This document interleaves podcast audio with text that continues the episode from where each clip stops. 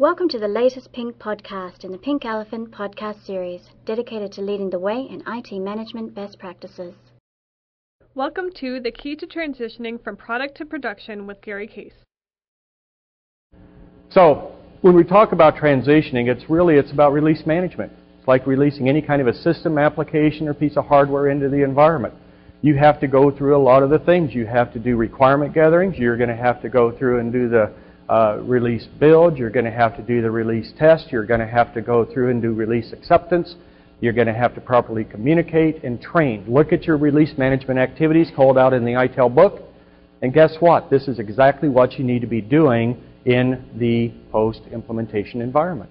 It's like releasing anything. You have to have all that done to do it the first time, but it's every time you do something else after that. So even a release acceptance, it's not only to the business community. Now you have to have set up a release acceptance internally that I call your process CAB. Okay? Now this may be your governance group, but you probably aren't going to run your process documentation changes maybe through the normal CAB because what you want your process CAB to do, and that's my term, you don't find that in any ITIL book, but you want your process CAB or your governance committee that's out there to look at the integration issues. Because if I'm making a change in change management, you know, what does that do to incident management or availability management or security management or whatever? So you need to have this integration focus as you start rolling out because I may make a change in one process, but that could impact the other processes. Because if you, uh, if you are not looking at integrating immediately, when you're even in the design stage, you're making a huge mistake. There's some basic default integration things you have to address. But as you start maturing, you'll find that there's going to be additional things that you're going to look to integrate. And oftentimes this is now a tool that's going to have to help support that integration uh, practices. The other thing that we always want to talk about that we don't think about is during the de uh, development stages, we are developing all of our management information frameworks around uh, scorecards, looking at uh, whether it's an IT scorecard, a balance scorecard, your critical success factors, uh, key performance indicators, and then your activity metrics. Well, that needs to continue to mature. Someone has to be responsible for that.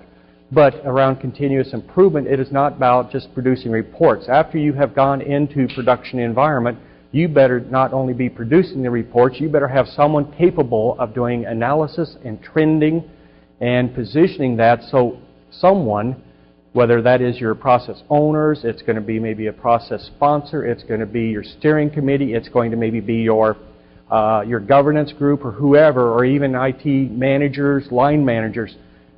What you need to get to is that after you start producing reports and doing all this trending and analysis around it, you should be in a position to make strategic, tactical, or operational decisions against that. And so much what we find is people put a new process into production and all they do is start putting out reams of paper called metrics. You know, and remember your metrics, you're going to have multiple types of metrics with multiple types of uh, uh, customers at, uh, out there for the metrics. And you have to continue to manage that. In today's world, I talked about the CSFs, KPIs, and activity metrics, but and all that has to roll up into your scorecard, whatever you call that, from a balanced approach. But you also are going to have technology metrics. You know, how do we measure things on a component base? You know, uh, at a technology level. You're going to have process metrics, which you need to continue, and that's where you have your KPIs and CSFs around processes. And how do we look at that?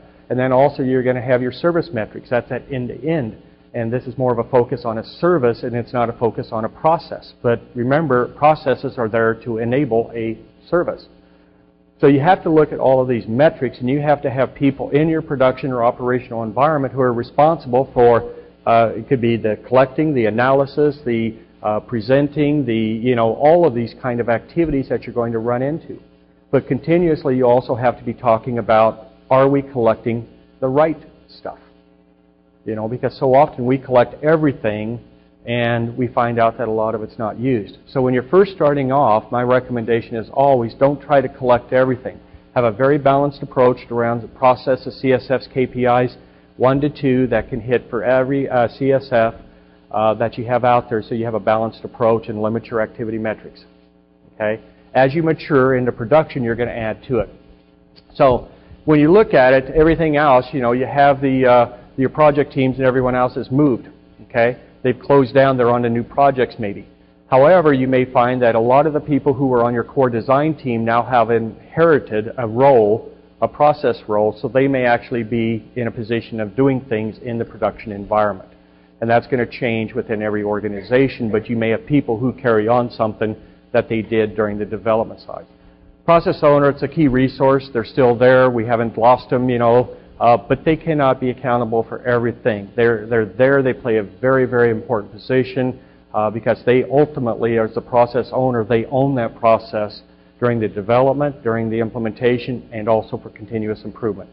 So they're an important role, but it's not the only thing we need to look at. Strategies, you have to have a, uh, a strategy around this. In other words, you don't let it just go to uh, it'll happen. You have to have a strategic plan in place of how are we going to transition all of these activities that we just talked about that are handled in a program or in a project. We've already got the assigned resources. How do we have that transition take place? And you need to really have a plan around that, starting identifying who is going to be doing what. And uh, I always talk about development of that should really be a joint effort out there that you're going to have a part of that from an operations group and also the program group, whoever that may be. And part of the first things you're going to do is set up a transition team, okay? Because you're going to want to have a team made up of, again, program project people uh, and the operations side of the house. And part of that would be definitely be the process owner would play a big part of that. You're going to have to start thinking about what does the organizational structure look like in the future. And this is where you're starting to find many organizations now um, getting rid of uh, their basic hierarchical type structure because when you start implementing ITIL, by default, you have become a matrix organization. So this is where you're going to start seeing new names such as service manager, service delivery manager, and some people are doing this, but I'm more consistent. Uh, service owner. You're going to find a lot of these new names, that, uh, titles that, and roles that are coming out, and they're actually being positioned in V3. I can tell you that, just simply because these are roles that have to be there in the production or operational environment to take on some of these levels of authority uh, to ensure that things are getting done that we have talked about. It's really when we're moving things over, it's, uh, it's moving it uh, out of the responsibility of program directing and guiding into the operations group there. Project manager, uh, you know, you're going to have for process uh, improvement projects. Your project owner uh, or process owner, project manager, all of those people are going to be looking at things your team is, you have to select who the best team members are, okay? But you want to have a cross representation. Plus, I would recommend you have a senior manager on that transition team so that they can just see what's going to happen because there's going to be a huge impact. Hopefully, by this time, you've already had a lot of discussions with senior management and line managers that they are going to have to make sure roles are filled, that they're going to have to identify resources, and this may even create a new position in an organization. The time to start having that discussion about creating a new position is not the day before you roll out your process. Okay? Because once you roll it out, typically what I talk about is if I'm transitioning, I will transition 60 days after I have rolled out the process. Okay? So I want the program to still manage a 60 day window, and it could be 90 days, it's up to you, but I want the program to manage that 60 day window, the continuous improvement, the little bumps that we find in the, uh, the sand there, the question you have to ask yourself, especially if you're in a phased approach, you know, you could have rolling out change management over a period of three to five months, depending on what you have. So do you do 60 days after the first rollout, 60 days after the last rollout? That's your decision.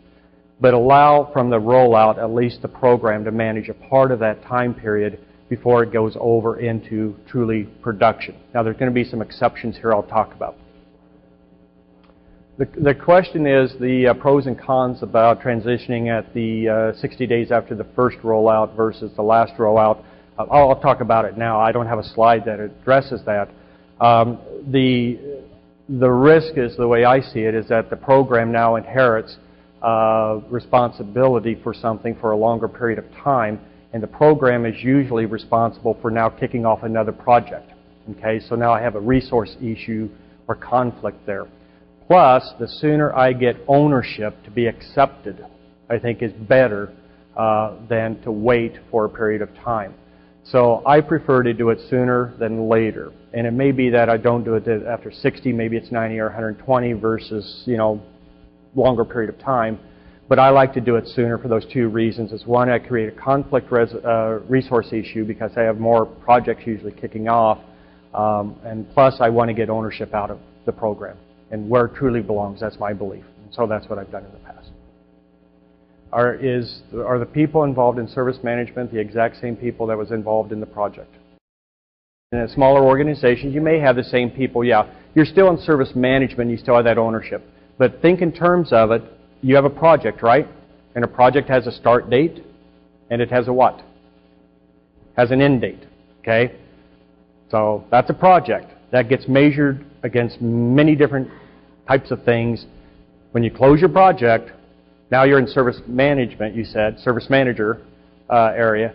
That's totally different. It may be the same resources, but think about ownership. Think about what you're being held accountable and responsible and reporting against. Because projects have start dates, end dates. They don't have start dates. Okay?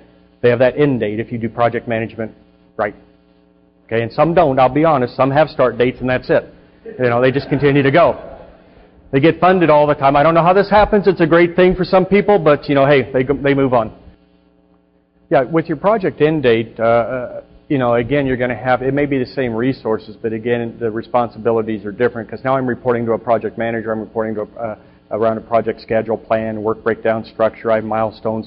I'm in production now. Okay. But that doesn't mean now I can implement, let's take your example, I can implement change management across two business functions as a part of the program and project and stop it, okay? That means the program and project is no longer being held accountable for that. I'm not being measured against that. It's the service manager roles. Now I put a different hat on is I'm not a project role now, I'm a service manager and I'm going to continue to implement that change management process against the next few business units that I have to roll it out to. Okay? Doesn't mean you stop, and it doesn't mean the program, the project has to be responsible for rolling out to the entire IT organization. This is your scope. Go back to your very beginning. This is your project charter. You should be thinking about three scope issues in your project charter. It's going to be the process scope, which is what process and what parts of the process, believe it or not, are you going to have as part of your program and project. Tool scope, what's your tool, you know, that you're looking at. And then you have your organizational scope. What part of the organization are you going to roll out your processes too, as a part of the program and project that you're measured against. That doesn't mean you don't roll it out to all of IT, but it's now the process owner and the governance body that's responsible for moving that. Okay? Okay, the question is, do I see dual roles of somebody because the program is going to be a long period of time, and is there dual roles possibly that they have a project hat on and a uh, operations production hat on, and the answer is yes. Okay? But again, you have to be very careful about what they're being measured against. Okay? Now you have to do the planning, the scheduling, the time allocation because they're getting now they got two bosses. If You think about it. They got your project management, then they got hey, this is the real world production. Yeah.